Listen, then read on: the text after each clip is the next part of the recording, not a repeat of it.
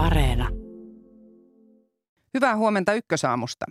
Elinkeinoministeri Lintilä ja Kallis Sähkö, suomalainen äärioikeisto, Myanmarin musta aukko. Nämä aamun aiheenamme.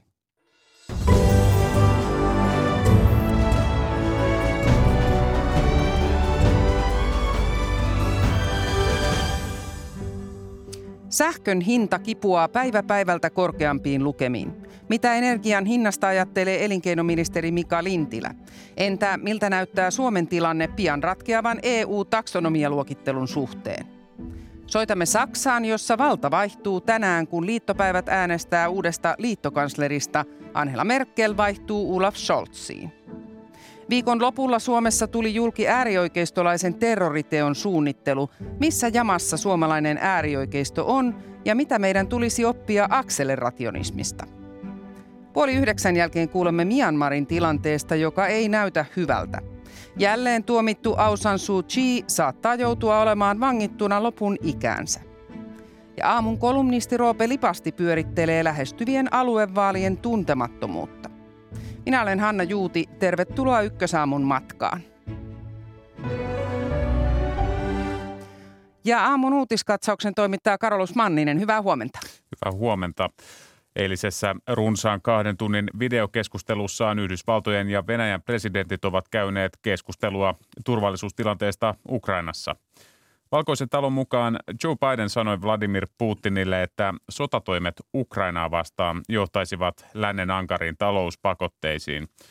Yhdysvallat aikoo jatkaa puolustusmateriaalin toimituksia Ukrainalle. Biden ei Valkoisen talon mukaan myöskään antanut myönnytyksiä Putinin vaatimukselle Naton laajenemisen estämiseksi. Uutissivusto Bloomberg kertoi jo aiemmin, että lännen mahdolliset pakotteet voisivat kohdistua Nord Stream 2 kaasuputkeen. Meillä kotimaassa pääministeri Sanna Marinin baariilan käsittely jatkuu.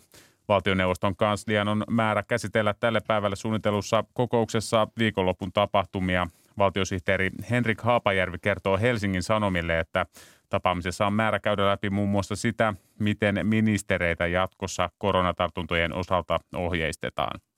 Iltalehti kertoi eilen, että Marin on rikkonut toiminnallaan valtioneuvoston koronaohjeita – Valtioneuvoston henkilökuntaa ja ministereitä on neuvottu vähentämään kontakteja heti, kun he saavat tiedon altistumisesta. Ja tieteellinen käsitys koronan omikron-muunnoksen luonteesta alkaa hahmottumaan. Yhdysvaltain johtava tartuntatautiasiantuntija Anthony Fauci kertoo uutistoimisto AFPlle, että näyttää lähes varmalta, ettei omikron aiheuta vakavampaa tautia kuin aiempi delta-muunnos. Faucin mukaan alustavat tiedot viittavat siihen, että omikron aiheuttaisi mahdollisesti jopa lievempää tautimuotoa kuin delta. Omikron näyttää kuitenkin olevan deltaa tarttuvampi ja se näyttää kiertävän rokotteiden suojaa muita paremmin. Kuitenkin maailman terveysjärjestö WHOn hätätilatoiminnanjohtaja Michael Ryan kertoo AFPlle, että koronarokotteiden voidaan olettaa suojaavan vakavalta koronataudilta myös omikronin kohdilta.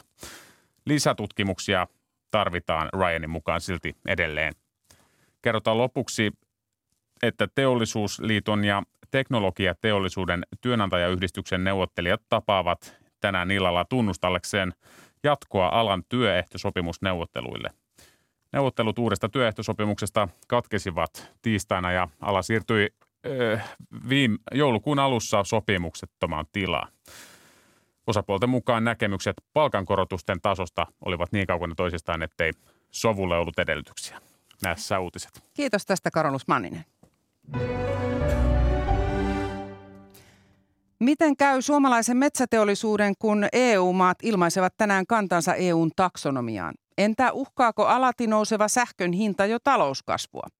Hyvää huomenta ja tervetuloa Ykkösaamuun elinkeinoministeri Mika Lintilä. Hyvää huomenta, kiitoksia. Pakko kysyä aluksi, olet valtioneuvoston jäsen. Onko sinulla ollut hankaluuksia saada tietoa näistä ministereiden koronaohjeista? No ei ne varmaan nyt ihan, ihan yksiselitteisiä ole ja jättävät jonkun verran tietysti tulkinnan varakin. Eli näitä tämänpäiväisiä tarkennuksia läpikäyntejä siis tarvitaan? No en ole paneutunut asiaan niin paljon. No mennään päivän aiheeseen. Puhutaan ensin sähköstä. Millaisella käyttövoimalla elinkeinoministerin ministeriauto käy?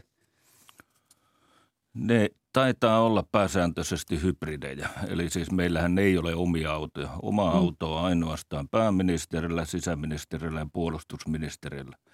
Kaikilla muilla on vaihtelevat autot ja ne taitaa olla hybridejä. Eli sähköä siis sielläkin? Kyllä. No näin pakkasyön jälkeen ennätyskorkea sähkön hinta panee monet nieleskelemään ja pörssisähkön keskihinta oli Nordpoolin mukaan eilen Suomessa korkeinta kymmeneen vuoteen.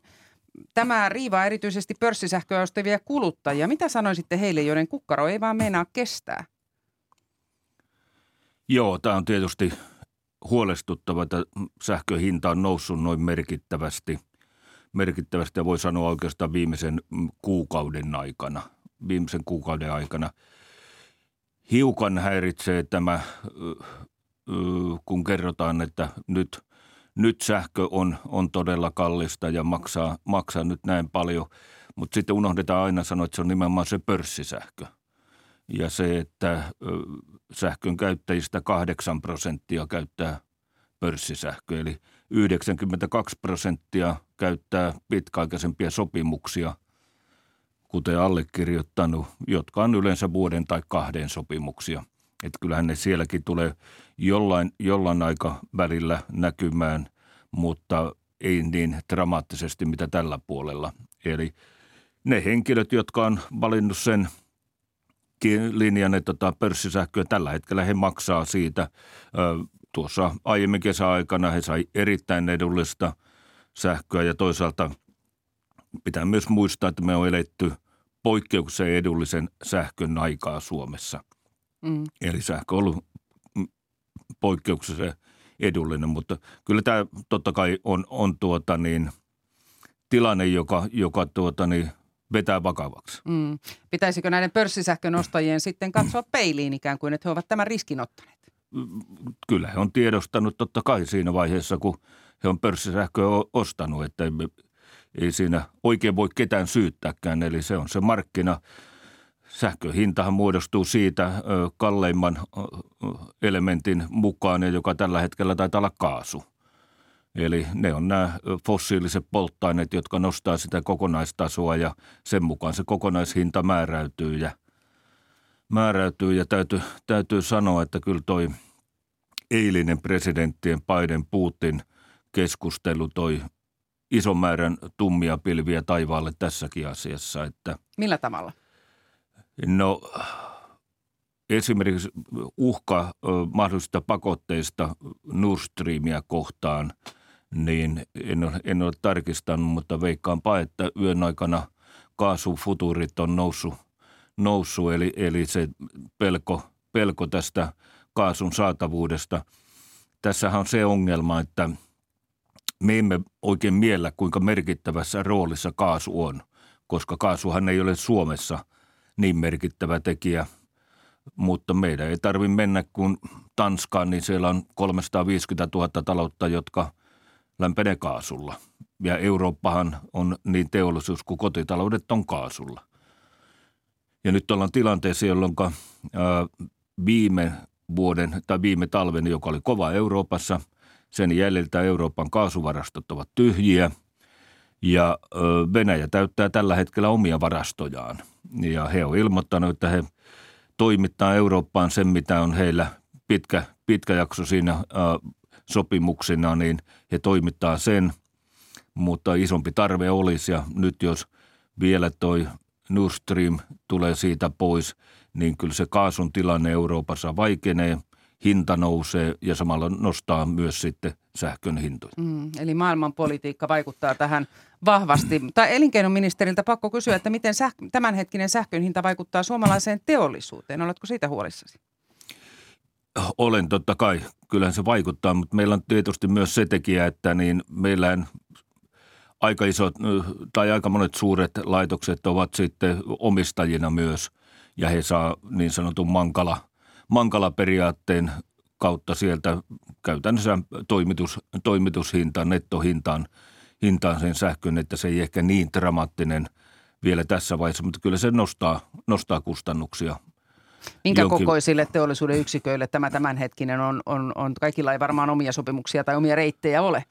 No peria- periaatteessa onhan teollisuudellekin sitten suojatut, että ei, ei olla pörssin, pörssin kanssa puhtaasti. Eli kyllä siellä, siellä on aika erilaisiakin malleja, malleja olemassa, mutta sitten taas jos mennään ihan ö, sanotaanko – perinteiseen PK-sektoriin, niin kyllähän tämä siellä, siellä tuntuu, mutta siellä yleisin malli on sitten pitkäaikaiset toimitussopimukset. Mm. No Pohjoismaatkin ovat keskenään riidellyt, riidelleet sähkön siirroista. Tänä syksynä Ruotsi on rajoittanut sähkön liikkumista rajoillaan, vaikka jo parikymmentä vuotta on ollut Pohjoismaissa sähkön vapaa liikkuvuus. Ja Norjakin on asettanut siirtorajoituksia Ruotsiin ja sekin vaikuttaa Suomeen. Millainen isku nämä rajoitukset ovat sähkömarkkinoilla? Miten se näkyy? No minun mielestä se on ikävin isku tälle yhteistyölle, pohjoismaiselle yhteiselle energiayhteistyölle. Taustallahan on Ruotsin sisäinen vaikea tilanne. Eli heidän sisäiset siirrot on se, jota heidän kantaverkkoyhtiö tällä hetkellä pelkää, koska Etelä, Etelä-Ruotsin tilanne on, on, on vaikea ja sitten taas liikenne sieltä Saksaan ja niin edelleen on, on tuonut heille omia ongelmia. Ja itse asiassa meillä on sopimus, jonka mukaan 70 prosenttia pitää pystyä menee rajojen yli. Ja kun Ruotsi sitten aika lailla yksipuolisesti tästä teki omia, omia päätöksiään, niin Norja vähän niin kuin vastavetona teki sitten omansa, omansa ja toivotaan nyt, että tämä tilanne rauhoittuisi, koska me tarvitaan kyllä sitä Norjan Ruotsi vesivoimaa, jota nyt – ei valitettavasti ole saatu niin paljon, koska sielläkin oli hyvä kesä, mm, e, mm. mutta nyt näyttää sitä syksyn myötä siellä on myös vesialtaita, vesialtaat parantunut ja tietysti tämmöinen, että kaikki osuu, osuu kohdalla oikein Murphyn laki, niin nämä sääolosuhteet on tehnyt sitten taas näitä jäähyytymiä, joka on sitten tuonut juoksutuksi omat, omat haasteensa. Eli – Eli kyllä tässä aika monta tekijää tähän kokonaisuuteen on. No vielä yksi tekijä, ydinvoima. Ikuisuusprojektina tunnetun Olkiluodon kolmannen reaktorin on tarkoitus aloittaa sähkön tuotanto alkuvuodesta. Millainen merkitys tällä on Suomen sähköomavaraisuuden kannalta? Kyllä sillä iso, iso merkitys, onhan tätä odotettu ja nyt aikataulutus on se, että Olkiluoto kolmonen asetetaan kriittiseksi. Tammikuussa kytketään verkkoon helmikuussa – ja täystuotanto on kesäkuussa. Mm. Ja minkälainen ja, vaikutus sillä on sitten sähkön hintaan? Joko pystyy no, ennustamaan? No, toivon, no yleiset ennusteet on tällä hetkellä jo se, että huhtikuussa ö, tulisi, tulisi tuota, niin hinnat laskeen. Tämä tulee oikeastaan näistä johdannaiskaupoista te, tehdyt tuota, niin päätelmät kertoo siitä, että yleisesti uskotaan, että huhtikuu on se, jolloin taittuu. Toivotaan, että Euroopassa on leuto talvi – se auttaa tilannetta ehdottomasti. Mutta tässä maailman poliittisessa tilanteessa voi tapahtua ihan mitä vain. Eli on mahdoton mennä sanomaan, mutta se mikä Olkiluoto kolmosen merkitys on, niin kyllähän se nostaa meidän energiaomavaraisuutta. Ja siihen me pyritään, että me ollaan mahdollisimman omavarainen energian suhteen. Me tuodaan tällä hetkellä, niin kuin sanoin, Norja, Ruotsi vesivoimaa, Venäjältä ydinvoimaa ja – erityisesti tämä Venäjältä tuotava ydinvoiman vähentäminen on, on, on sellainen, mm. jota pyritään tekemään. Niin, että vaikka sitä sai kauan odottaa, niin siitä sitten hyötyäkin varmasti tulee olemaan. Mutta mennään sitten toiseen ajankohtaiseen tai oikeastaan tämänpäiväiseen aiheeseen. EU-neuvosto käsittelee tänään niin sanotun taksonomia-asetuksen ensimmäistä osaa, joka koskee kestävän rahoituksen ilmastokriteerejä. Eli toisin sanoen luokittelua sen mukaan, miten ilmastoystävällisiin kohteisiin rahoitusta tulee. Suomi on ottanut kielteisen kannan esityksen ilmastokriteereihin. Taustalla on huoli metsätaloudesta, joka voisi pahimmillaan jäädä kestävän luokittelun ulkopuolelle. Ja tänään tosiaan jäsenmaiden odotetaan ilmaisevan kantansa. Miten tämä säädös, jos se menee läpi, tulee suomalaiseen metsäteollisuuden vaikuttamaan? Se tulee vaikuttamaan, vaikuttamaan tuota, rahoitusmahdollisuuksiin tai mahdollisesti rahoituksen hinnan nousemiseen – mutta hyvin vaikea vielä tällä hetkellä sanoa, mitä se ihan metsäteollisuuden puolella, mutta kyllä tämä, tämä pelko on olemassa ja yleensäkin sellainen laajempi määritelmä alasta, että pohjana käytettäisiin taksonomiaa, niin on, on tietysti oma uhkansa. Mutta sitten taas asia, jota kollega, kollegoiden, joiden kanssa on ollut hyvin paljon yhteyksiä. Itse asiassa eilinen, eilinen työilta päättyi Viron kollegan kanssa puheluun. Niin kollegoiden vaikea ymmärtää sitä, että kuinka paljon Suomessa on metsää. Hmm. Eli se, että jos aloitat kollegan kanssa keskustelun siitä, että kun hän kysyy ensimmäisenä, montako metsää teillä on Suomessa, niin se, silloin tajuaa, että minkälaiselta takamatkalta lähdetään tätä selvitystä tekemään. Eli Pystytkö avaamaan, mitä Viron kollegan kanssa keskustelit? Viro tulee tukemaan komissioesitystä. Mm. Ö, tuota, ehkä pari asiaa, jotka tässä eniten, eniten tuota, niin, tällä hetkellä pohdituttaa, niin on sitten byrokratian nouseminen metsäomistajille. Eli tätähän esimerkiksi kollegoiden kanssa käy keskustella, hei miele, Suomessa on 600 000 metsänomistajaa. Ja nyt jostain, jota ei kukaan tiedä, tempastaan joku 13 hehtaarin raja, että jos on yli 13 hehtaaria, tulee arvioida hiilidioksidipäästöt ja niin edelleen. Eli tämä hallinnon ja byrokratian kasvattaminen tässä on, on, on niin kuin sellainen, jota on vaikea, vaikea hyväksyä. Ja sitten toisaalta vaikea hyväksyä sitä, että komissio menee kansalliselle alueelle aika lujaa. Ja äh, tuossa näytti maanantaina Ruotsissa jo lehdistössä käytävän keskustelua, hyvin kriittistä keskustelua komissiota kohtaan ja en usko, että tämä ainakaan missään nimessä komission suosiota Suomessakaan tulee kasvattamaan. Päinvastoin tullaan käymään hyvinkin kriittistä ja nämä komission irtiotot rupeaa olemaan vähän entistä huolestuttavampia. Eli veikkaus on, että kriittinen keskustelu – EUta kohtaan tulee lisääntymään. Mm. Niin on melko poikkeuksellista, että Suomi ottaa EUn esityksen vastaisen linjan, mutta te ette hallituksessa olleet tästä ihan yksimielisiä. Mistä se kertoo? Erilaisia näkemyksiä tilanteesta. Mm. No millainen seuraus tällä voi olla Suomen EU-vaikuttamiseen jatkossa? No toivottavasti parantava siinä, että komissio käy jonkunnäköisen itse tutkiskelun tämän jälkeen, koska siellä tulee useita maita olemaan, jotka äänestävät vastaan. Mm. Tiedätkö, mitkä maat tulevat? Su- suunnilleen tiedän. Mutta voitko sen sanoa tässä, kertoa en tässä? Mä, siis toistakymmentä maata, mm. niin en, enkä mä muista ulkoa Niin ja olet kollegojen kanssa tästä, niin. tästä keskustellut. No lisääkin Suomen metsiä koskettavia päätöksiä on luvassa. Muun muassa metsien suojelua esitysluonnoksessa haluttaisiin lisätä ja siinä taas kotimainen metsäala on huolissaan siitä, että Juuri niin kuin sanoit, että EU puuttuisi liikaa Suomen metsäpolitiikkaan. Uhkaako tämä metsien suojelu EU-tasolla jo suomalaista metsäteollisuutta? Ei se varmasti tässä vaiheessa. Kyllä enemmän mä kannan huolta siitä, että kuinka laajasti ruvetaan soveltamaan sitten taksonomian määritelmiä, kun puhutaan kyseistä alasta.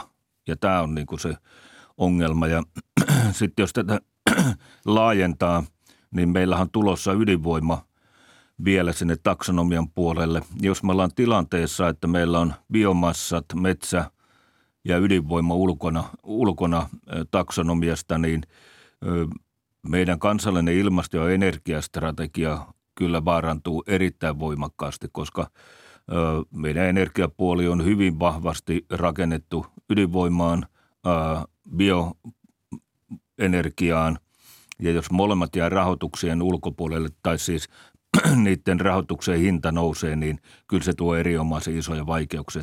Tässä on vähän mielenkiintoinen myös tämä kuvio, että ne elementit, joilla me haetaan meidän tavoitetta hiilineutraali 2035, niin eivät olisi mukana. Ja sitten taas henkilöt, jotka eniten tai tahot, jotka eniten hakee tätä ö, vieläkin tiukempaa oikeastaan tavoitetta hiilineutraalisuuteen, niin he taas vastustavat niitä keinoja, joita, joita me tarvitaan sitten, koska suomalainen yhteiskunta tulee sähköistyyn edelleen. Mm.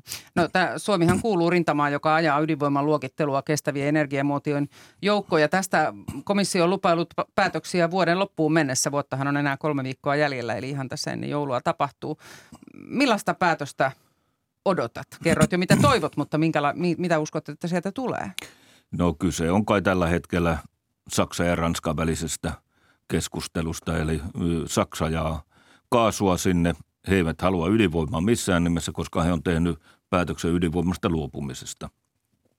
Ranska taas on hyvin puhtaasti ydinvoiman päältä tuleva valtio, eli kyllä tämä jonkinnäköinen kompromissi tullaan tuosta, tuosta varmaankin hakemaan. Tätä on tietysti lykännyt Saksan vaalit, Saksan hallituksen perustaminen ja nyt kun sitten Ulf Sultsi hallitus on kasattu, niin uskon, että verrataan nopeasti sieltä jonkinlainen kompromissi tulee.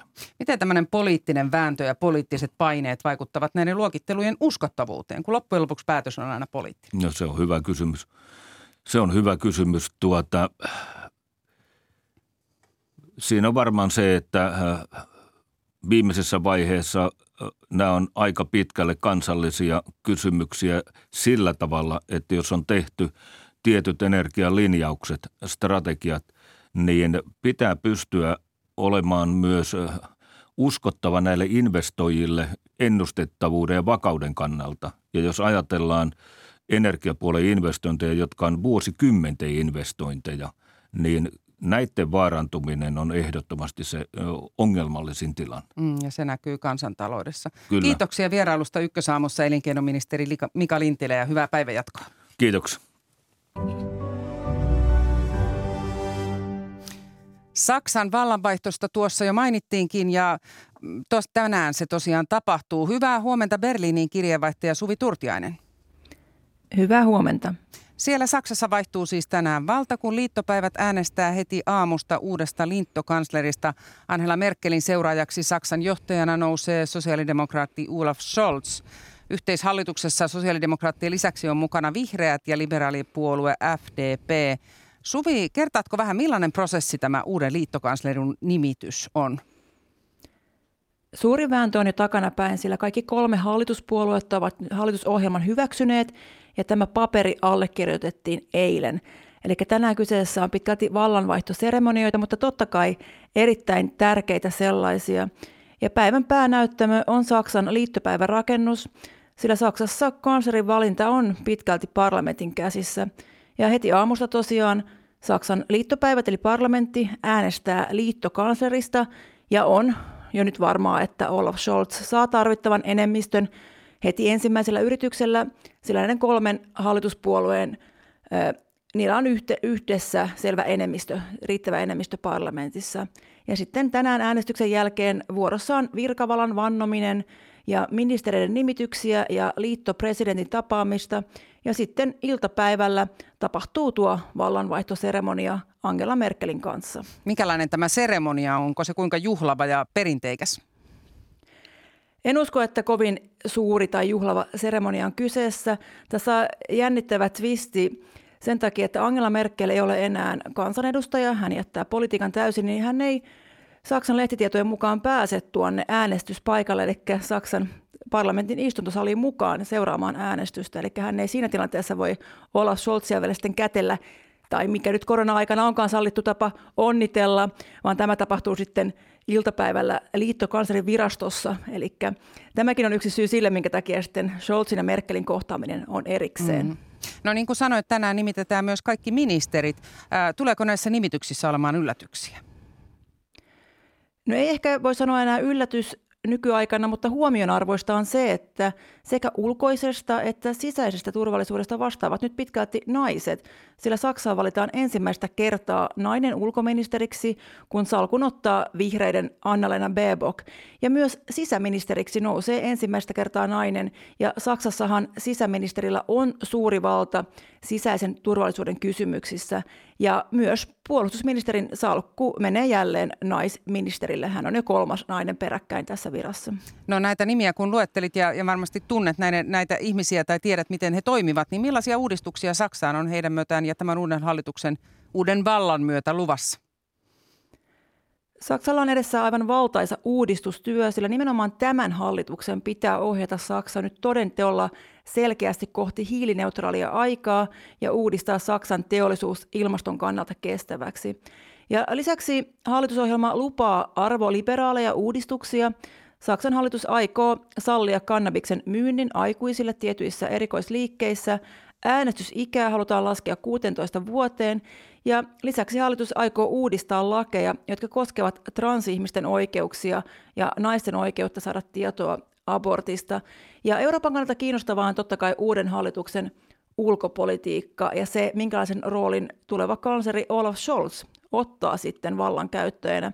Koska vaikka Saksa saadaan vihreä ulkoministeri, niin ulkopolitiikka on Saksassa ollut perinteisesti vahvasti nimenomaan liittokanslerin käsissä, ja Olaf Scholz on se henkilö, joka tulee tapaamaan sitten jatkossa Vladimir Putinia, Joe Bidenia tai Kiinan Xiitä. Ja hänellä hän on heti pöydällään isoja kysymyksiä liittyen nimenomaan Venäjän joukkojen viemiseen lähelle Ukrainan rajaa ja näihin sanktioihin, mitä USA nyt väläyttää, jos Venäjä siellä etenee, ja niihin liittyy myös kysymys tästä Nord Stream 2 kaasuputkesta, mm. ja Yhdysvallat vetoaa jo Saksan tulevan hallituksen, että jos Venäjä etenee, niin tämä kaasuputkihanke pitää laittaa täysin jäihin. Mm. Lyhyesti vielä Suvi Turtiainen, entä väistyvä liittokansleri, maata vuodesta 2005 johtanut Angela Merkel, onko hän väläyttänyt, mitä hän aikoo pitkän valtakautensa jälkeen tehdä, muuta kuin nukkuu ainakin, sen hän on maininnut. No paljon muuta ei ole kuultu, sillä hän on pitänyt, Merkel on pitänyt yksityisasiansa poissa julkisuudesta koko pitkän virkakautensa ajan, ja hän näyttää jatkavan samaa linjaa myös sen siirtyessään eläkkeelle. Ja tätä on kysytty tosiaan täällä jo parin vuoden ajan, että mitkä ovat sitten niitä eläkepäivien suunnitelmia. Ja tarkin vastaus, minkä hän antoi, oli viime kesänä opiskelijoille, ja hän sanoi tosiaan ottavansa kirjan käteen, ja jos silmät painuvat kiinni, niin hän sitten nukkuu vähän univelkaa pois. Hyvä suunnitelma. Jännittävää päivää sinne Saksaan ja kiitos Suvi Turtiainen sinne Berliiniin. Kiitos. Aamun lehtiä on lukenut Karolus Manninen. Millaisia poimintoja olet tehnyt? Sähkön hinta puhuttaa ja sähköpörssin hinnoittelutapa – tarvitsee suurten sähkönomistajien mielestä ravistelua. Suuria sähkönostajia edustavan Elfinin toimitusjohtaja Pasi Kuokkanen toteaa kauppalehdelle, että äh, hän ei ole tyytyväinen markkinoiden nykytilaan. Sähkömarkkinoilla kalleimman tuotantomuodon marginaalihinta määrittää hintatasoa sähköpörssissä. Tämä on nähty myös tehokkaana keinona lisätä investointeja erityisesti uusiutuvaan sähkön tuotantoon. Nyt niin Suomessa kuin ympäri EUta on tuskailtu koko syksy kovien sähkönhintojen puristuksessa. Kallistunut maakaasu on iskenyt rajusti loppukäyttäjiin. Samalla kriittisyys vihreän siirtymän hinnasta on noussut entistä vahvemmin esille. Kuokkasen mukaan voidaan aiheellisesti kysyä, onko nykyinen sähkön hinnoittelutapa pörsseissä tulossa kehityspolkunsa päähän vai pitäisikö uusi, uusia vaihtoehtoja jo hinnoittelulle pohtia. Näin siis kauppalehdessä. No tämä Sanna Marin, Marinin lauantai-illan baarikäytös on puhututtanut ja se oli valtaosasta suomalaisista vakava virhe, näin kertoo MTV-uutisten kysely. Valtaosa eli 77 prosenttia MTV-uutisten kyselyn vastaajista katsoo, että pääministerin olisi pitänyt saamansa puhelun perusteella ymmärtää ryhtyä välttämään kontakteja. Kyselyn vastaajista kaksi kolmasosaa katsoo Marinin tehneen erittäin vakavan tai melko vakavan virheen. Noin kolmasosa mielestä Marin ei ole tehnyt juuri lainkaan vakavaa virhettä. Vain kolmasosa MTVn kyselyn vastaajista katsoo kuitenkin, että Sanna Marinin tulisi erota pääministerin virasta. Ja yksittäiset vastaajat kokevat, että tässä, on, tässä kohussa on tehty kärpäsestä härkänen. No sitten kello kahdeksan jälkeiseen äärioikeistokeskusteluun meitä tässä sopivasti siivittää Helsingin Sanomien pääkirjoitus, joka toteaa, että Viime vuosina äärioikeisto on siirtynyt kadulta verkkoon. Ylilaudan kaltaiset valkoisen ylivallan ja etnonationalismin kanssa flirttailevat verkkoyhteisöt eivät ole harmittomia, vaan ne toimivat rekrytointialustana liikkeelle. Helsingin Sanomat näkee osasyy myös niin sanotussa alueellisessa tilanteessa ja kirjoittaa, että kankaan päässä miehet tunnettiin äärioikeistolaisesta ideologiastaan, mutta siltä suljettiin silmät, vaikka se vaikutti koko yhteisön turvallisuuteen ja hyvinvointiin. Tällaiset henkilöt on helppo ohittaa outoina marginaalityyppeinä, kunnes jotain pahaa tapahtuu. Kankaanpään kaltaiset vanhenevan ja vähenevän väestön pikkupaikkakunnat eivät ole mitään lintukotoja, vaan ennemminkin ne sijaitsevat syvällä polarisaatiokehityksen riskivyöhykkeellä. Näin kirjoitti Helsingin Sanomat. Kuuntelette Ykkösaamua. Tervetuloa kuulolle tekin, jotka vasta nyt liityitte seuraan. Minä olen Hanna Juuti. Kankaanpää ponnahti hetkessä suomalaisten tietoisuuteen, kun pienessä satakuntalaiskaupungissa vangittiin loppuviikosta terroristista rikosta valmistellut äärioikeistolainen ryhmä. Miten suomalainen radikalismi voi ja mihin suuntaan se on menossa? Tästä keskustelua hetken kuluttua. Myanmar on musta rauhaton aukko muutoin melko rauhallisen kaakkois-Aasian maiden keskellä. Mihin viimeisimmät käänteet maan muutosyrityksissä johtavat? Tästä kuulemme Olli Ruohomäen ajatuksia puoli yhdeksän jälkeen.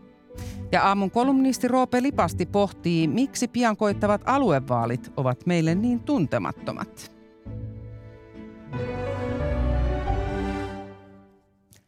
Satakunnan käräjäoikeus vangitsi siis perjantaina viisi miestä Suomen historian ensimmäisessä äärioikeistoon liittyvässä terrorismitutkinnassa. Kuinka suuri uhka radikaali äärioikeisto Suomessa on ja miten tuohon uhkaan on varauduttu? Tervetuloa Ykkösaamuun erikoistutkija Eero Pietilä suojelupoliisista. Kiitos. Hyvää huomenta. Huomenta.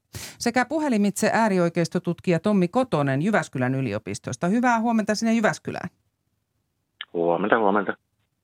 Tosiaan terroristisen rikoksen valmistelusta epäillään viittä nuorta miestä Kankaanpään seudulta. Mitä ajatuksia teille nousee tästä ryhmästä, jos vaikka Tommi Kotonen aloittaa? No ilme- ilmeisesti jossain määrin poikkeuksellisesta tapauksesta kuitenkin on kysymys, koska nimenomaan terroristisena rikoksena tällä hetkellä sitä tutkitaan, että jonkun, jo, joitakin aikaisempia tapauksia on ollut, missä nyt näihin ryhmiin on liitetty, liitetty esimerkiksi aseita tai tai sitten räjähteitä, räjähteitä mutta tuota, ehkä tässä on senkin osalta jotain poikkeuksellista määrässä ja no, tietysti kiinnittää väistämättä huomio, huomiota luonnollisesti se, mistä tässä on jonkun verran keskusteltukin, eli tuo taustalla oleva aatemaailma tai strategia, mitä nämä nyt sitten pyrkivät noudattamaan. Mm. Nämä epäilyt ovat päälle parikymppisiä. Onko se tyypillistä? Mitä sanot? Kyllä se ikäjakoumalta niin hyvin tyypillinen on, että tuommoinen 16-25 vuoteen suurin piirtein niin on tämmöinen ö, tyypillisen äärioikeistotoimija ikä. Ja, ja tota, etenkin näiden verkon ylileviävien ilmiöiden osalta niin tämmöinen nuorempi polvi on sitten tyypillisempää. Entä sitten tuo paikka? Miksi ryhmä on syntynyt juuri Kankaan päässä, pienessä satakuntalaisessa kaupungissa? Onko sijainnilla tai kuntakoolla merkitystä näissä asioissa? Joo, ennemminkin kääntäisi, että miksikä ei. Eli mm. nämä on verkon ylileviäviä ja tietoverkot Suomessa ulottuu ihan joka paikkaan ja sitä kautta niin se fyysinen sijainti ei ole välttämättä niin kauhean merkityksellinen näiden ilmiöiden ilmenemisen osalta, että toki sitten tämmöinen yhteisöllisyys ja muu voi tämmöisen pienryhmän osalta olla merkityksellinen tekijä siellä ihan ryhmän sisällä, mutta muuten niin tietoverkkojen kautta, kun asiat leviää, niin se voi mennä syrjäkylille asti. Mm. Niin, niin kuin meidän lehtikatsauksessa me luettiin Helsingin Sanomien pääkirjoitusta, jossa puhuttiin, että nimenomaan tällaisessa pienessä kunnassa sitten voidaan ehkä mahdollistaa sillä lailla, että asiasta ei puhuta. Se on tiedossa ja asiasta ei puhuta. Mitä ajattelet tästä, Tommi Kotonen? No voi siinä tietysti ainakin jotain perää olla, että, mutta sinällä, sinällään kyllä allekirjoitan tuon ajatuksen siitä, siitä että se mille paikalle, syntyy, niin toki niin kuin ver, verkottuneella aikakaudella niin se ei välttämättä katso sitä tiettyä paikkaa. Varmaan nimenomaan sitten taas, jos ää, ei niinkään ilmiötä, vaan sitä nimenomaista tapausta katsotaan, niin totta kai siellä on aina taustalla sitten omanlaisensa ryhmädynamiikka niin kuin näiden toimijoiden kesken, että siinä mielessä paikka ei ole merkityksetön ja aina tietysti niin kuin voi ajatella, että enemmänkin pitäisi kiinnittää niin kuin siihen paikallisuuteen myöskin huomioon. Mm. No, tämän tutkinnan yhteydessä on kerrottu, että vangitut miehet, nuoret miehet ovat poliisin mukaan akselerationisteja. Mitä tämä akselerationismi on? Akselerationismi on enemmän ehkä ei niinkään ideologia, vaan tämmöinen toimintastrategia tai toimintamalli sen oman aatemaailman edistämiseksi. Et se on nykyään äärioikeistoon yhdistetty tämmöinen ajatus siitä, että väistämättä – heidän mielestänsä väistämättä koittava yhteiskunnan tuho, niin sitä tulee kiihdyttää väkivaltaa käyttämällä, ihan terroriiskuja tekemällä ja sitä kautta sitten saada, saada niin kuin ääripäät kamppaileen entistä tiukemmin toisiaan vastaan niin, että lopulta koittaa sitten yhteiskunnan romahtaminen. Eli tämmöinen yleinen epäjärjestyksen aiheuttaminen ja väkivalta, jos tästä voi pari sanaa poimia. Mutta, mutta Tommi Kotonen, missä tämä tällainen akselerationismi on syntynyt? No ajatus on itsessään, itsessään sinällään hyvin vanha, vanhaa peruakin, niin kuin, että erilaisten niin kuin, eri su, suuntauksiakin edustaneen vallankumouksellisten ryhmien niin kuin, ajatus tällaisesta just nimenomaan, että jonkunnäköistä väistämättömäksi koettua romahdusta edistettäisiin sitten erilaisin keinoin. Se tietysti ei välttämättä niin kuin kaikissa tapauksissa edes itsessään sisällä edes mitään väkivallan käyttöä, mutta että jos nyt mitä ilmeisimmin tässä on kysymys tietyllä, tietystä nimenomaan uusnatsiversiosta tästä ajatuksesta, niin tämä on kyllä niin kuin, uh, syntynyt oikeastaan niin kuin amerikkalaisessa verkkoyhteisössä joskus tuolla noin suurin piirtein 2015 tienoilla, että niin kuin puhutaan itsessään niin kuin kohtuullisen uudestakin ilmiöstä. Hmm. Sanoit, että uusnatsiversio tästä ajatussuunnasta, niin onko tällaista ennemmin Suomessa? Oletko törmännyt tällaiseen, tällaiseen versioon? No tämä on kaiken kaikkiaan kasvanut ihan länsimaissa niin viimeisten vuosien aikana hyvin selkeästi. Ja Akselerationismi ylipäätään. Ylipäätänsä, mm. mutta sitten kyllä se Suomessakin on, on niin kuin vastaavalla tavalla kasvanut. Sanotaan, että viimeisen kolmen, kolmen vuoden aikana. Mistä te sen huomaatte siellä suojelupoliisissa? No kyllä se näkyy ihan tietoverkkojen ja, ja sitten ihmisten keskustelujen kautta, että näitä ajatuksia tuodaan esiin. Mm. Ja nimenomaan tuolla tietoverkoilla, ö, onko se ihan yleisillä foorumeilla netissä vai sitten netin pimeällä puolella, mistä näitä ajatuksia löytyy?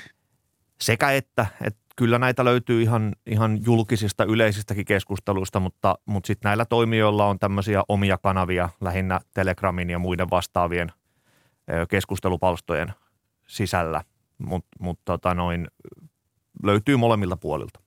Tommi Kotonen, sinä olet äärioikeistotutkija, niin oliko sinulle yllätys, että Suomessa tosiaan on tällaisia, niin kuin sanoit, uusnatsi ö, henkisiä akselerationisteja?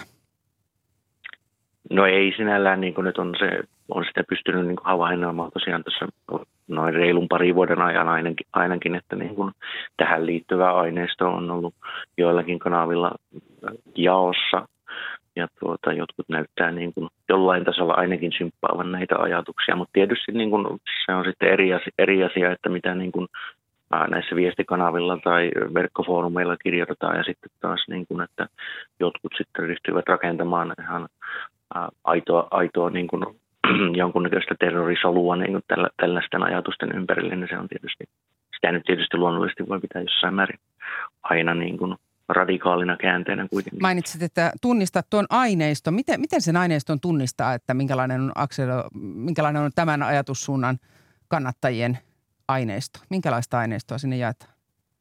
No siis tyypillistä on tietysti tällainen hyvin, hyvin niin kuin, äh, väkivaltainen kuvasto, suorastaan nihilistinen niin kuin, äh, terrorismin ja väkivallan ihannointi. Sitten siellä on ihannoidaan muun muassa jotain tiettyjä niin kuin aiempia äärioikeista terroristeja, kuten sitä uuden sellainen iskiä, iskiä tuntuu, niin Moskeen ja iskon tekijä parin vuoden takaa, niin tuntuu esimerkiksi olevan heillä niin kuin yhden sortin pyhimyksen roolissa suorastaan. Ja niissä on tietysti oma, omanlaisensa retoriikka ja jopa omanlaisensa niin kuin visuaalinen ilme, ilme näillä niin kuin muutaman vuoden sisään syntyneillä tietyillä ryhmillä.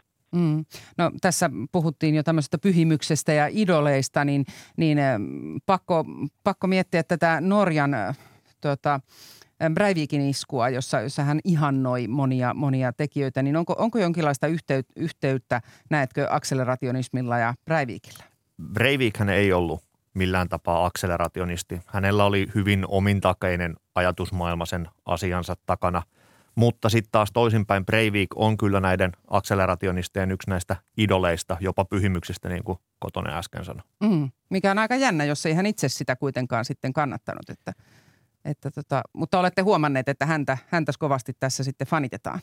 Kaikkia äärioikeistolaisia iskijöitä fanitetaan tässä näiden toimijoiden piirissä. Mm. Et, et siinä mielessä niin he ehkä jollain tapaa ihan Timothy McWaysta vuodesta 1995 lähtien niin ovat omineet kaikki saman aatemaailman edustajien tekemät terroriiskut mm.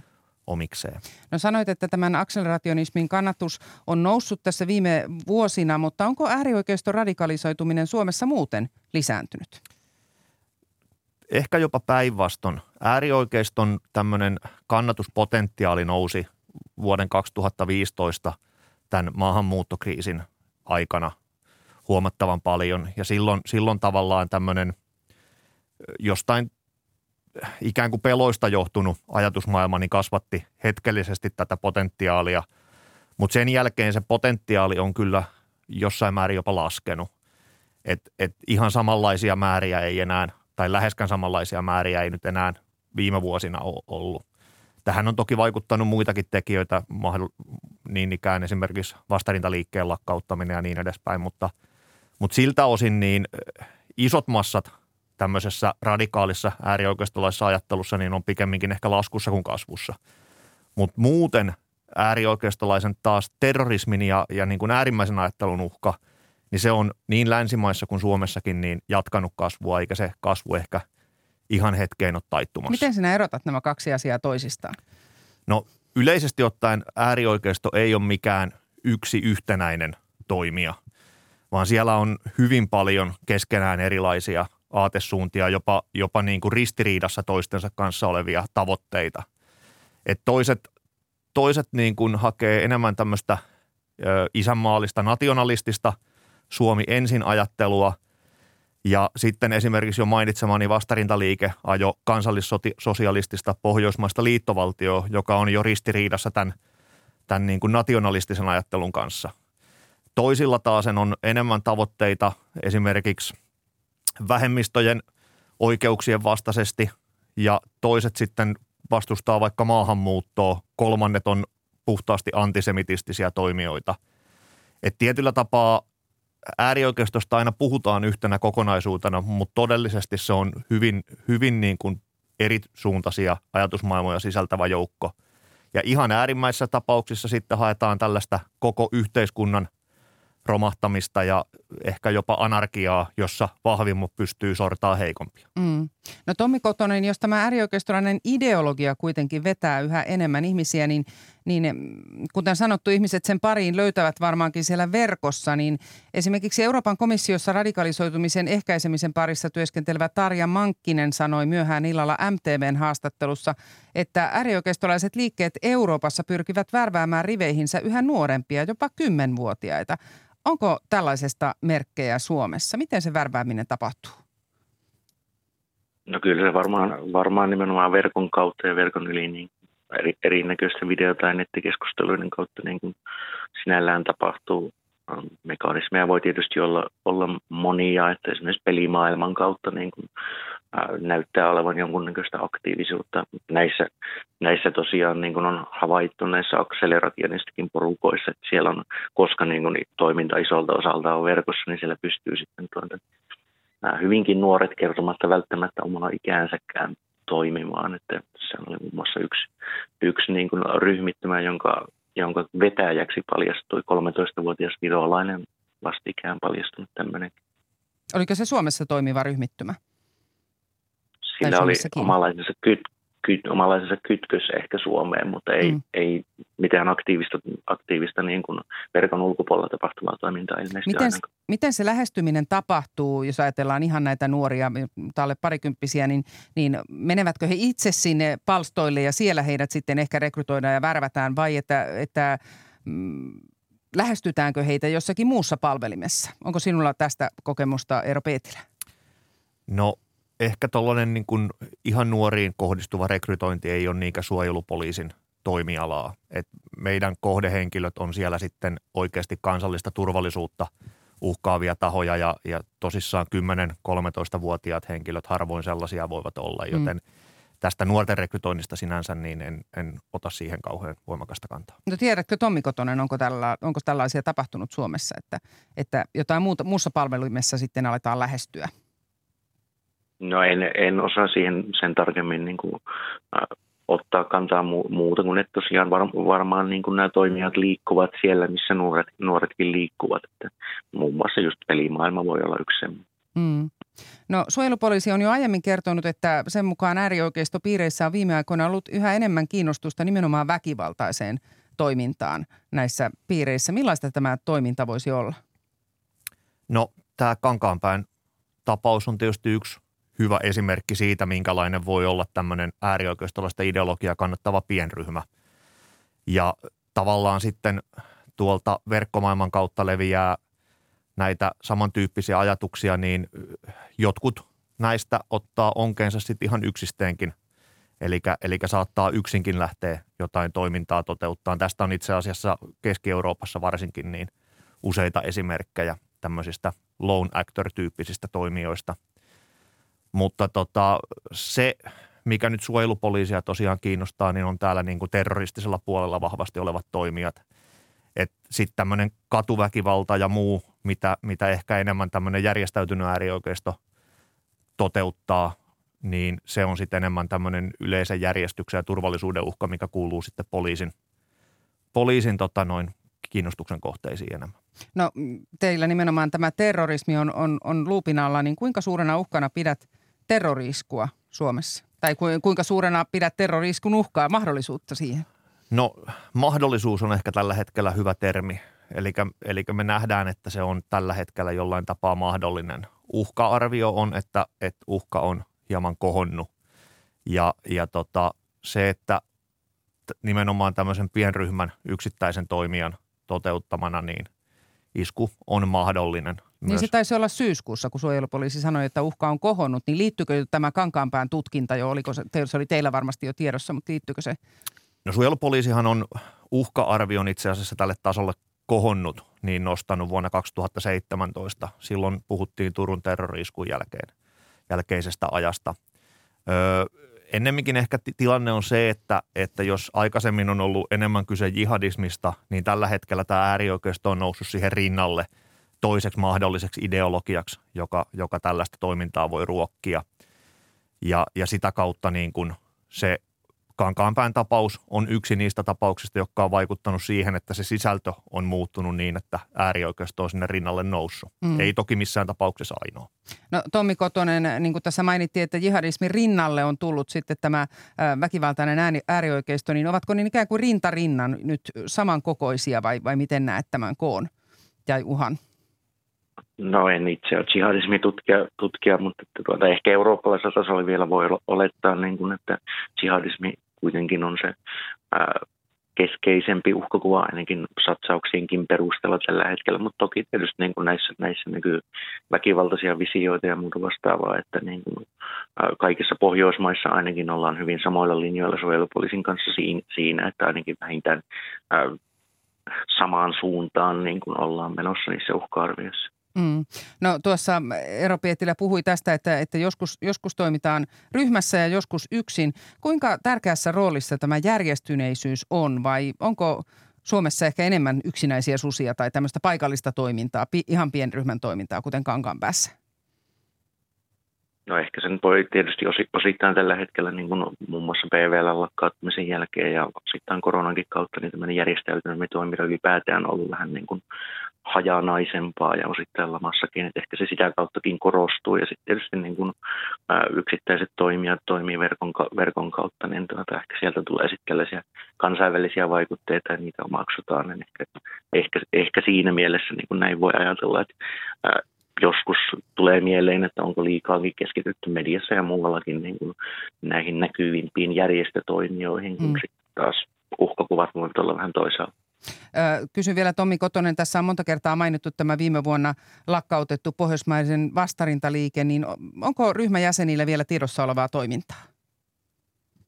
Kyllä, niin kuin aikaisemmin järjestössä toimineet, toimineet on toimineet sitten muilla alustoilla, muilla alustoilla ja muissa ryhmissä, mutta ehkä vähän hajautetumpaan malliin. Toki kaikki eivät enää, enää varmaan jatka niin kuin mitään näkyvää aktivismia. Mm. Mutta tätä varmaan suojelupoliisikin pitää silmällä. Joo, kyllähän me ylipäätänsä äärioikeistoa pidetään silmällä, osin myös järjestäytynyttä. Meidän näkökulma siinä on se, että me haetaan sieltä niitä ihmisiä, jotka mahdollisesti siirtyy sitten tänne radikaalimpaan suuntaan. Vastarintaliikkeen entisistä toimijoista, niin kuten Kotonen sanoi, niin Osa on mukana aatteessa edelleen, mutta vastarintaliike itsessään ei sellaisenaan toimi enää. Mm. No millaisia toimia tämä ensimmäisen terroristisen rikoksen valmistelun paljastuminen aiheuttaa supossa? Muuttuuko teidän toiminnassanne joku? mehän ollaan oltu tässä prosessissa mukana asiantuntija-apuna jo pitkään ja, ja tämä on kestänyt jo pidemmän aikaa tämä prosessi niin, että ei tämä meille tämä sen julkitulo mitenkään yllätyksenä tullut, eikä meillä mikään sen takia ole muuttunut. Toki meillä äärioikeistoon on panostettu nyt aikaisempaa enemmän jo jonkin, jonkin aikaa, mutta se ei johdu tästä tapauksesta yksinään, vaan tämän ilmiön kasvusta. Mm. Kiitoksia tästä haastattelusta Eero Pietilä suojelupoliisista ja Tommi Kotonen sinne, sinne Jyväskylään. Kiitos. Ja hyvää päivänjatkoa. Kiitos. Ykkösaamussa luvassa vielä keskustelua Myanmarin surkean tilanteen viimeisimmistä käänteistä. Jo 76-vuotias Aung San Suu Kyi on jälleen vangittu, eivätkä maan levottomuudet ota laantuakseen. Miksi jo runsaan kuukauden kuluttua koittavat aluevaalit ovat meille niin tuntematon asia? Tätä pohtii Roope Lipasti aamun kolumnissaan. Ja lähetyksen lopussa kuulemme uusintana otteen aamun ensimmäisestä haastattelusta, jossa vieraana oli elinkeinoministeri Mika Lintilä. Karolus Manninen on saapunut studioon. Mistä maailmalla on tänä aamuna puhuttu?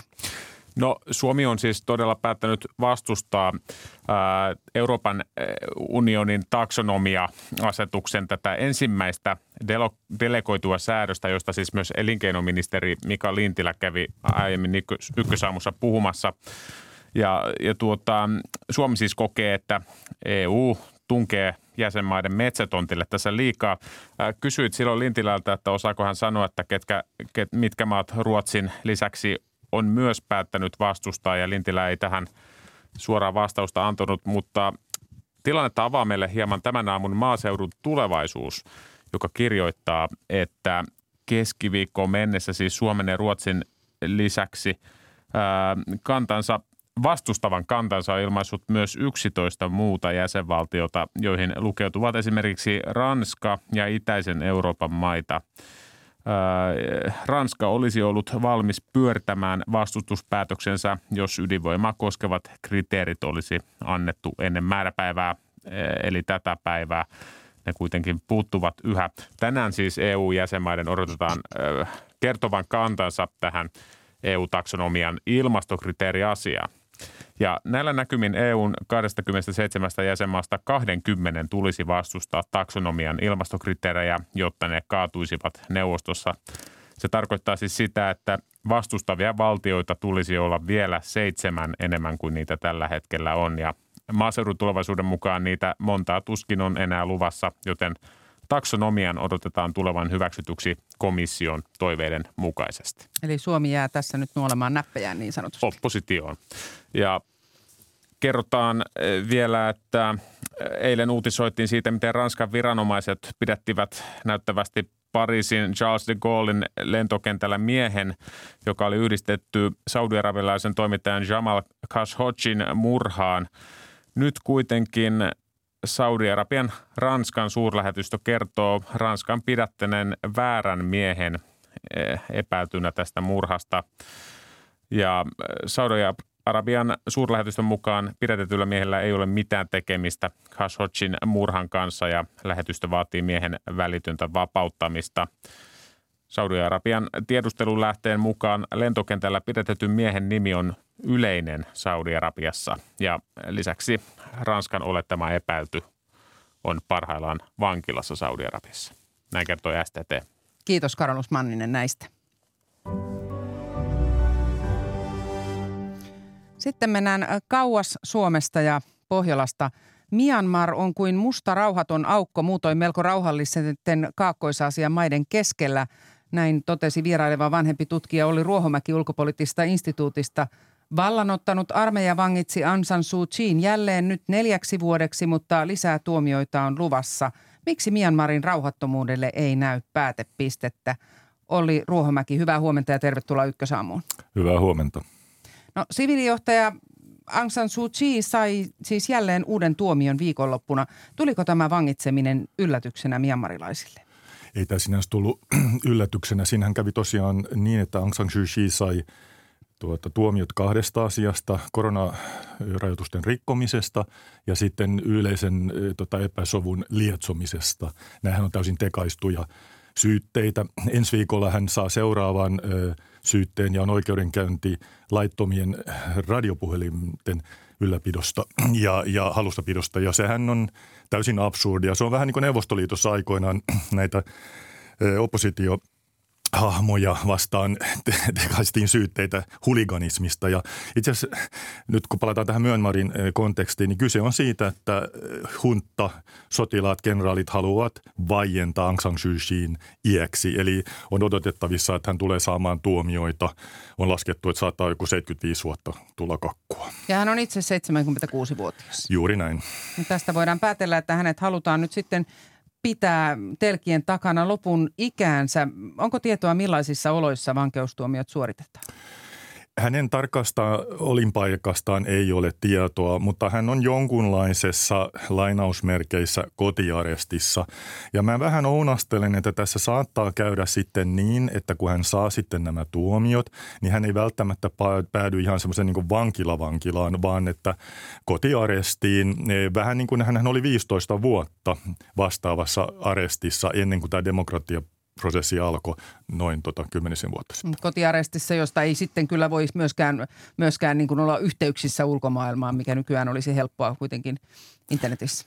Varmasti näin, että äh, kenraalit haluavat vaientaa hänet, koska hän, hän on, Aung San Suu Kyi, hän on burmalaisten äitihahmo, ikoni, vapaustaistelija ja ilman muuta kenraalit haluavat hänet pois pelistä. Tosin äh, kenraalit eivät kyllä lähde häntä myöskään niin kuin lahtaamaan tai nitistämään, eli tappamaan mm. sen takia, että se, hänestä tulisi marttyyri äh, hahmoja ja se, se sai sitten niin kuin liike, lisää liikevoimaa. Että pointtina että hänet halutaan vaientaa. No miten nämä tuomiot ja, ja have toisiaan seuraavat nipputuomiot, niin tuota, miten mianmarilaiset ovat ottaneet tämän vastaan?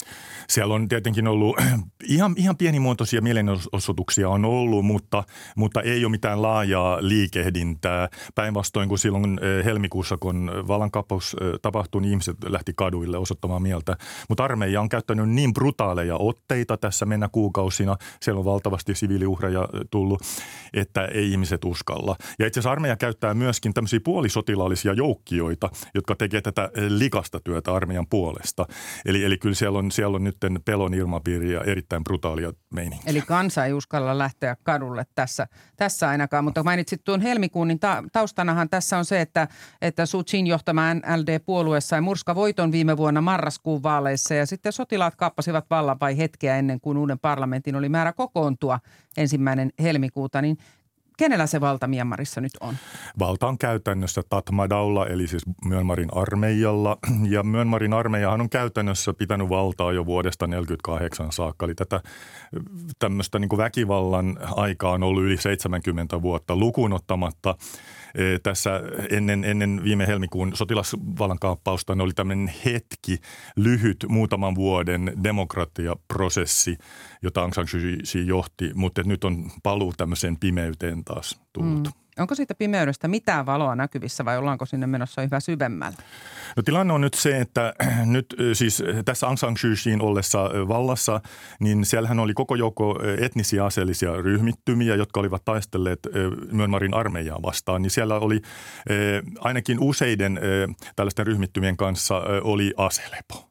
Mutta nyt itse asiassa myös nämä etniset aseelliset ryhmät ovat myös ryhtyneet vastarintaan Tatmarauta vastaan, eli Myanmarin armeijaa vastaan. Ja tähän vastarintaan on sitten koko joko aktivisteja liittyneet. Ne on paineet nämä aktivistit sitten tuota, näiden etnisten aseellisten ryhmittymien alueelle ja saavat siellä myös sotilaskoulutusta. Niin ja näitä aktivisteja todella koulutetaan, mutta ihan tavallisia kansalaisia ei siis lähde, lähde näihin. Mistä nämä, ak, nämä aktivistit ovat nimenomaan näiden peruja?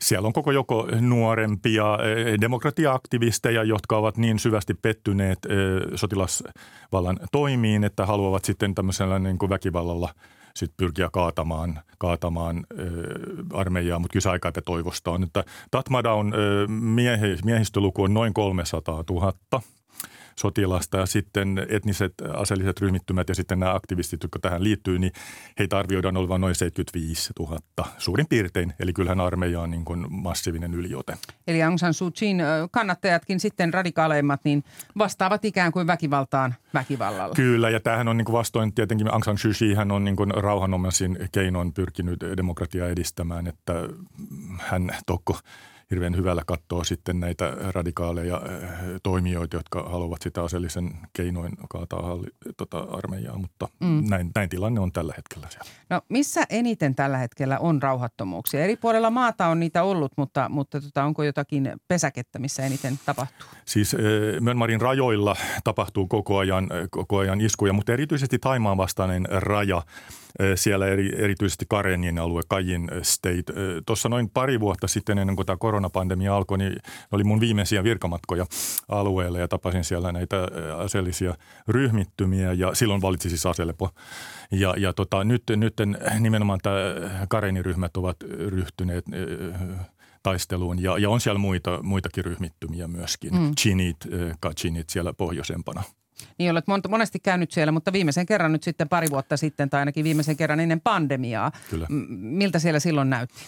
No silloin oli vielä, tosiaan Aung San Suu Kyi oli vallassa ja oli tämmöinen niin demokratian airut äh, oli tullut äh, Myanmariin ja siellä meni kohtuullisen hyvin, eli talous äh, meni lujaa eteenpäin ja, ja ihmiset olivat saaneet maistaa tosiaan niin kuin avointa yhteiskuntaa. Ja tämähän on se pointti, että kun tässä on kuitenkin tämä niin demokratian siemen kylvetty ja siellä on tämä nuori sukupolvi saanut maistaa toisenlaista todellisuutta, niin eihän he suostu menemään takaisin tämmöiseen pimeään keskiaikaan. Niin se on ehkä katkerinta kalkkia sitten niellä siinä vaiheessa, kun on nähnyt sen. Nimenomaan. Sen, sen muunkin kehityksen. Ö, tiedätkö yhtään, miten pandemia on Myanmaria runnellut?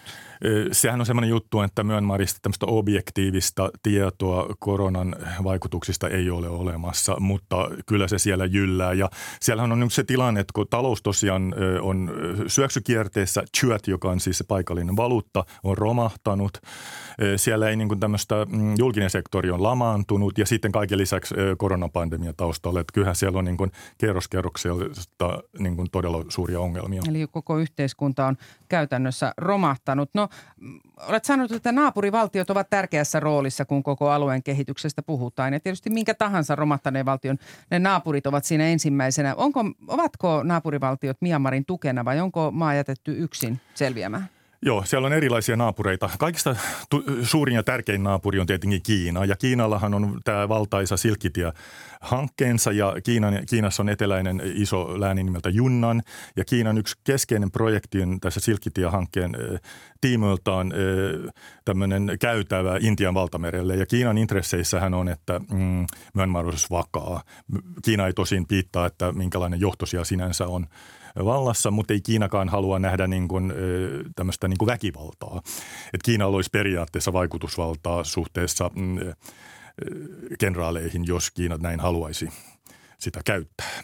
Sitten sit on nämä muut naapurit, erityisesti Kaakkois-Aasian yhtenäisyysjärjestö ASEAN. ASEANilla on merkittävä rooli, mutta ASEAN on vähän niin kuin sisäisesti hajaantunut, eli siellä on – sellaisia valtioita kuten Indonesia, Malesia, Singapore, Filippiinit, jotka ajaa sitä, että pitäisi löytää jonkunlainen poliittinen tiekartta Myönmarissa päästä eteenpäin. Mutta sitten Taimaa ja Vietnam, mutta Taimaa erityisesti ei halua – tai ei ole niin samalla aaltopituudella Indonesian ja Malesian kanssa Mitä syitä Taimaahan rajavaltiona tähän on? No se on vähän semmoinen juttu, että burmalaiset kenraalit haluaa vähän imitoida thailaisten kenraalien toimintaa. Että Taimaassa on kenraalit, jos sotilasvalta on käytännössä siellä taustalla pitää – pitää, pitää niin lankoja käsissään, mutta tailaiset osaa tehdä sen vähän niin hienostuneemmin, että se ei ole niin veristä se touhu. Ja, ja, ja tailaiset kenraalit ja burmalaiset kenraalit, ne on monella tapaa niin hyvää pata, heillä on vahvat suhteet. Ja tailaisilla kenraaleilla on myös bisnesintressejä Myönmarissa, mitä tulee erilaisiin kaivannaisiin ja, ja, ja tuota, muihin taloudellisiin intresseihin. Eli se ei ole aivan pyyteetöntä se mahdollinen Taimaan tuki? Ei. Mm. No miten muu maailma voisi sitten Myanmaria tukea? Tässähän on se juttu juuri, että se on nimenomaan nämä lähinaapurit, jotka ovat kaikista merkityksellisemmät. Ja, ja eh, Burman armeija, Myanmarin armeija, he, he vähän niin kuin voi käyttää tämmöistä ilmaisua, että he ovat niin kuin teflonin kestäviä, mitä tulee sanktioihin. Että eh, YK, EU, Yhdysvallat, jos eh, laittaa sanktioita ja niin Myanmarin armeija kohtaan, niin ne viisi veisaa siitä.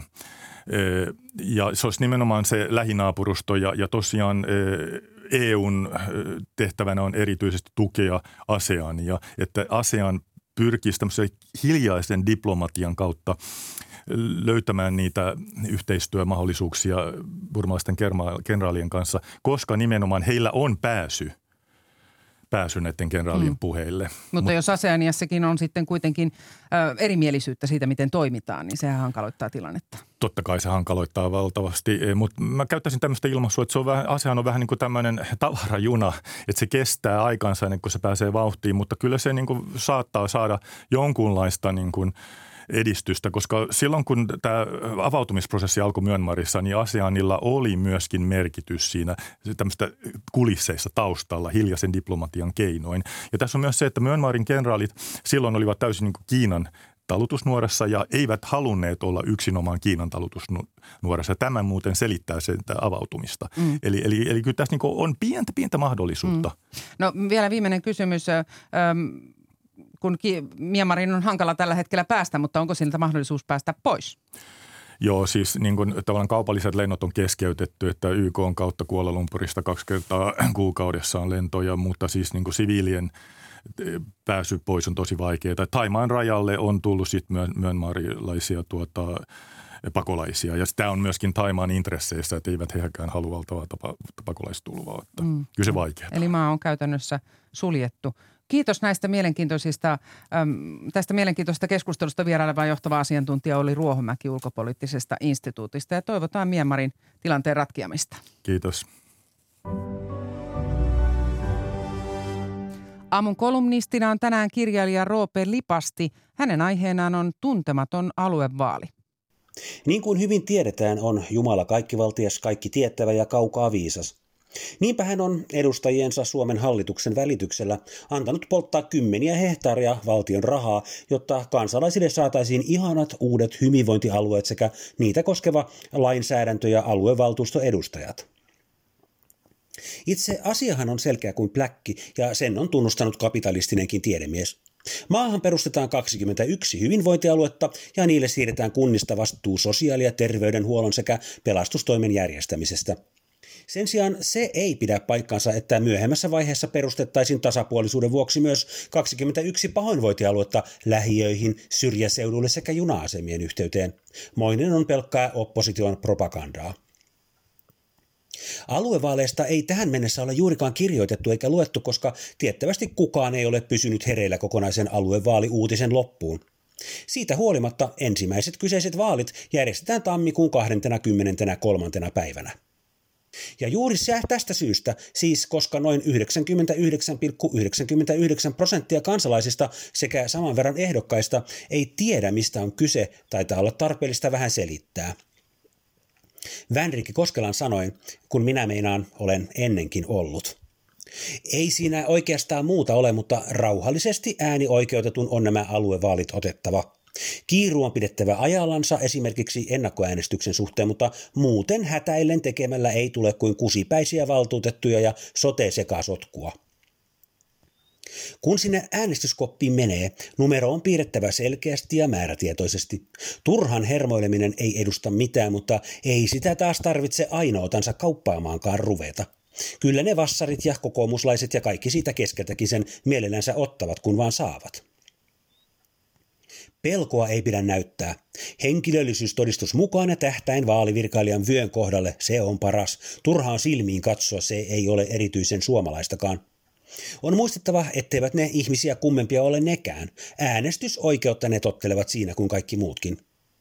On myös hyvä miettiä ennalta, kenelle äänensä antaa, ettei tule sitten hätä siellä kopissa, jos ehdokas vaikka vähän kääntää lupaustaan ja toimiikin toisin kuin on väittänyt. Kun oma aluevaltuutettu on sitten valittu, homma ei suinkaan ole valmis. Valtuutettuhan ei tiedä, mitä hänen odotetaan tekevän ja kun kuulee, luultavasti järkyttyy. Ideahan on, että perustamalla kokonaisen uuden hallinnon tason kulut vähenevät, hoitoon pääsy nopeutuu ja palvelut paranevat, mikä luonnollisesti on yhtä järjetön ajatus kuin kivilöiden laittaminen polunpieleen, kuten jo Rokka tiesi. Siksi pieni tsemppausrukous oman valtuutetun puolesta Honkajoen hengessä on enemmän kuin paikallaan. Varjele meitä poliitikkojen juonilta ja ennen kaikkea heidän älynväläyksiltään sekä lapsen uskoltaan. Terveyskeskuspaikkoja sekä hoitohenkilökuntaa voisi olla jonkin verran enemmän, mikäli sinulla on käyttämättömiä varastoja edes filippiiniläisiä sairastuneiden tarpeisiin. Anna siedettäviä ilmoja, ettemme vilustuisi ja joutuisi tekemään valintaa sotealueen eri palvelupolkujen välillä. Suojele kaikkia sotealueiden päälliköitä, aluehallitusta, tarkastuslautakuntaa, yksilöasian jaostoa, aluevaalilautakuntaa, tulevaisuus-, turvallisuus- ja yhdyspintalautakuntaa, alueellista neuvottelukuntaa sekä vaikuttamistoimielimiä. Muista virkamiehistä ei ole niin suurta lukua. Ja lopuksi yhteensä ja erikseen kun sotetila vihdoinkin vuosien taistelun jälkeen saadaan päätökseen, varjele noita aluehallitusten herroja ja rouvia, etteivät he löysi päätään, koska tuskin he itsekään tietävät, minne kuuluu mennä hoidettavaksi. Aamen. Pörssisähkön hinta on korkeimmillaan yli kymmeneen vuoteen. Miten hinnat vaikuttavat kuluttajien ja kotimaisen teollisuuden tulevaan talveen? Sähkön hinnasta puhuu seuraavassa elinkeinoministeri Mika Lintilä. Tämä on tietysti huolestuttava, että sähkön hinta on noussut noin merkittävästi. Merkittävästi ja voi sanoa oikeastaan viimeisen kuukauden aikana. Viimeisen kuukauden aikana. Hiukan häiritsee tämä, kun kerrotaan, että nyt sähkö on, on todella kallista ja maksaa, maksaa nyt näin paljon. Mutta sitten unohdetaan aina sanoa, että se on nimenomaan se pörssisähkö. Ja se, että sähkön käyttäjistä 8 prosenttia käyttää pörssisähkö, eli 92 prosenttia käyttää pitkäaikaisempia sopimuksia, kuten allekirjoittanut, jotka on yleensä vuoden tai kahden sopimuksia. Että kyllähän ne sielläkin tulee jollain aika välillä näkymään, mutta ei niin dramaattisesti mitä tällä puolella. Eli ne henkilöt, jotka on valinnut sen linjan, että tota pörssisähköä tällä hetkellä he maksaa siitä. Tuossa aiemmin kesäaikana he sai erittäin edullista sähköä ja toisaalta pitää myös muistaa, että me on eletty poikkeuksellisen edullisen sähkön aikaa Suomessa. Eli sähkö on ollut poikkeuksellisen edullinen, mutta kyllä tämä totta kai on, on tuota niin, tilanne, joka, joka tuota niin, vetää vakavaksi. Pitäisikö näiden pörssisähkön ostajien sitten katsoa peiliin ikään kuin, että he ovat tämän riskin ottaneet?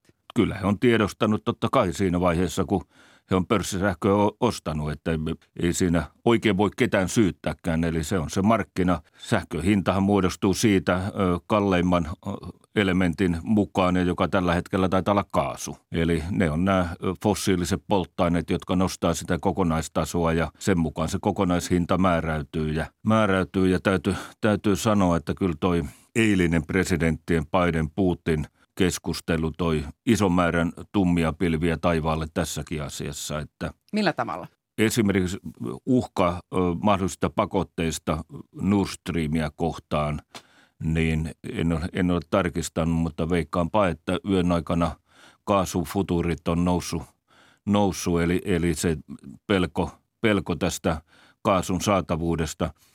Tässähän on se ongelma, että – me emme oikein miellä, kuinka merkittävässä roolissa kaasu on, koska kaasuhan ei ole Suomessa niin merkittävä tekijä. Mutta meidän ei tarvitse mennä kuin Tanskaan, niin siellä on 350 000 taloutta, jotka lämpenee kaasulla. Ja Eurooppahan on niin teollisuus kuin kotitaloudet on kaasulla. Ja nyt ollaan tilanteessa, jolloin viime vuoden tai viime talven, joka oli kova Euroopassa – sen jäljiltä Euroopan kaasuvarastot ovat tyhjiä ja Venäjä täyttää tällä hetkellä omia varastojaan. Ja he on ilmoittanut, että he toimittaa Eurooppaan sen, mitä on heillä pitkä, pitkä jakso siinä sopimuksina, niin he toimittaa sen, mutta isompi tarve olisi ja nyt jos vielä toi Nord Stream tulee siitä pois, niin kyllä se kaasun tilanne Euroopassa vaikenee hinta nousee ja samalla nostaa myös sitten sähkön hintoja. Mm, eli maailmanpolitiikka vaikuttaa tähän vahvasti. Tai elinkeinoministeriltä pakko kysyä, että miten säh- tämänhetkinen sähkön hinta vaikuttaa suomalaiseen teollisuuteen. Oletko siitä huolissasi? Olen totta kai. Kyllähän se vaikuttaa, mutta meillä on tietysti myös se tekijä, että niin meillä aika isot tai aika monet suuret laitokset ovat sitten omistajina myös ja he saa niin sanotun mankala – mankala-periaatteen kautta sieltä käytännössä toimitus, toimitushintaan, nettohintaan hintaan sen sähkön, että se ei ehkä niin dramaattinen vielä tässä vaiheessa, mutta kyllä se nostaa, nostaa kustannuksia. Minkä jonkin... kokoisille teollisuuden yksiköille tämä tämänhetkinen on, on, on, kaikilla ei varmaan omia sopimuksia tai omia reittejä ole? No periaat- periaatteessa onhan teollisuudellekin sitten suojatut, että ei, ei olla pörssin, pörssin kanssa puhtaasti. Eli kyllä siellä, siellä on aika erilaisiakin malleja, malleja olemassa, mutta sitten taas jos mennään ihan ö, sanotaanko perinteiseen PK-sektoriin, niin kyllähän tämä siellä, siellä tuntuu, mutta siellä yleisin malli on sitten pitkäaikaiset toimitussopimukset. Mm. No Pohjoismaatkin ovat keskenään riidellyt, riidelleet sähkön siirroista. Tänä syksynä Ruotsi on rajoittanut sähkön liikkumista rajoillaan, vaikka jo parikymmentä vuotta on ollut Pohjoismaissa sähkön vapaa liikkuvuus. Ja Norjakin on asettanut siirtorajoituksia Ruotsiin ja sekin vaikuttaa Suomeen. Millainen isku nämä rajoitukset ovat sähkömarkkinoilla? Miten se näkyy? No minun mielestä se on ikävin isku tälle yhteistyölle, pohjoismaiselle yhteiselle energiayhteistyölle. Taustallahan on Ruotsin sisäinen vaikea tilanne. Eli heidän sisäiset siirrot on se, jota heidän kantaverkkoyhtiö tällä hetkellä pelkää, koska Etelä, Etelä-Ruotsin tilanne on, on, on vaikea ja sitten taas liikenne sieltä Saksaan ja niin edelleen on, on tuonut heille omia ongelmia. Ja itse asiassa meillä on sopimus, jonka mukaan 70 prosenttia pitää pystyä menee rajoja yli. Ja kun Ruotsi sitten aika lailla yksipuolisesti tästä teki omia, omia päätöksiään, niin Norja vähän niin kuin vastavetona teki sitten omansa, omansa ja toivotaan nyt, että tämä tilanne rauhoittuisi, koska me tarvitaan kyllä sitä Norjan Ruotsi vesivoimaa, jota nyt – ei valitettavasti ole saatu niin paljon, koska sielläkin oli hyvä kesä, mm, e, mm. mutta nyt näyttää sitä syksyn myötä siellä on myös vesialtaita, vesialtaat parantunut ja tietysti tämmöinen, että kaikki osuu, osuu kohdalle oikein Murphyn laki, niin nämä sääolosuhteet on tehnyt sitten taas näitä jäähyytymiä, joka on sitten tuonut juoksutuksi omat, omat haasteensa. Eli – Eli kyllä tässä aika monta tekijää tähän kokonaisuuteen on. No vielä yksi tekijä, ydinvoima. Ikuisuusprojektina tunnetun Olkiluodon kolmannen reaktorin on tarkoitus aloittaa sähkön tuotanto alkuvuodesta. Millainen merkitys tällä on Suomen sähköomavaraisuuden kannalta? Kyllä sillä iso, iso merkitys, onhan tätä odotettu ja nyt aikataulutus on se, että Olkiluoto kolmonen asetetaan kriittiseksi. Tammikuussa kytketään verkkoon helmikuussa – ja täystuotanto on kesäkuussa. Mm. Ja minkälainen vaikutus sillä on sitten sähkön hintaan? Joko pystyy no, ennustamaan? No, toivo, no yleiset ennusteet on tällä hetkellä jo se, että huhtikuussa ö, tulisi, tulisi tuota, niin hinnat laskeen. Tämä tulee oikeastaan näistä johdannaiskaupoista te, tehdyt tuota, niin päätelmät kertoo siitä, että yleisesti uskotaan, että huhtikuu on se, jolloin taittuu. Toivotaan, että Euroopassa on leuto talvi – se auttaa tilannetta ehdottomasti. Mutta tässä maailman poliittisessa tilanteessa voi tapahtua ihan mitä vain. Eli on mahdoton mennä sanomaan, mutta se mikä Olkiluoto kolmosen merkitys on, niin kyllähän se nostaa meidän energiaomavaraisuutta. Ja siihen me pyritään, että me ollaan mahdollisimman omavarainen energian suhteen. Me tuodaan tällä hetkellä, niin kuin sanoin, Norja, Ruotsi vesivoimaa, Venäjältä ydinvoimaa ja – erityisesti tämä Venäjältä tuotava ydinvoiman vähentäminen on, on, on sellainen, mm. jota pyritään tekemään. Ykkösaamu lähestyy loppuaan. Tätä keskiviikon lähetystä ovat olleet tekemässä toimittajat Karolus Manninen ja Jaana Kangas. Äänitarkkailijana tänä aamuna Tuomas Vauhkonen, lähetyksen tuottajana Tarja Oinonen. Minä olen Hanna Juuti. Mutta ei Yle Radio 1 tarjonta tähän loppuun mitään muuta saamme tänään kuultavaksi. Kuuluttaja Maria Holma on saapunut studioon. Hyvää huomenta. Huomenta, huomenta. No tänään semmoinen iso juttu, jota olen tässä aamu, aamun mittaan julistanut on, että kun nyt on suomalaisen musiikin päivä tänään, niin sehän tarkoittaa sitä nyt sekä Radio Yhdessä että sitten digitaalisella Yle Klassinen kanavalla, että se suomalainen musiikki tosiaan soi ja Yle Klassisen puolella ihan koko vuorokauden ajan. Siellä soivat tänään muun muassa kaikki Sibeliuksen sinfoniat, yhdeksältä alkavassa aamupäiväklassisessa toinen ja kolmas sinfonia ja kaikkea muuta mukavaa Saariahon, Rautavaaran, Englundin, kaikkien hienojen suomalaisten säveltäjien musiikkia. Ja sitten tietenkin meillä Radio Yhdessä kuuluisa muistojen Boulevardi, johon Jake Nyman on valinnut suomalaisen kattauksen. Sinne lähdetään sitten heti kohta yhdeksän uutisten jälkeen. Siellä muun muassa Helismaan rakovalkealla. Sauna vihdoista lauletaan ja Kuoppamäen sininen ja valkoinen. Tällaista kaikkea musiikkia nyt täällä sitten. Ja no sitten tässä lähiaikoina muutakin. Brysselin koneessa puhutaan EUn taistelusta köyhyyttä vastaan. Miksi se ei nyt oikein meinaa onnistua? Heikki Hilmo on Maija Elonheimon vieraana sitten tunnin päästä Brysselin koneessa. Sehän kuulostaa hienolta, että koko vuorokausi suomalaista musiikkia soitetaan. Suomalaisen musiikin päivän kunniaksi. Kyllä. Tämä oli Ykkösaamu. Kiitos seurasta ja hyvää pakkaspäivän jatkoa.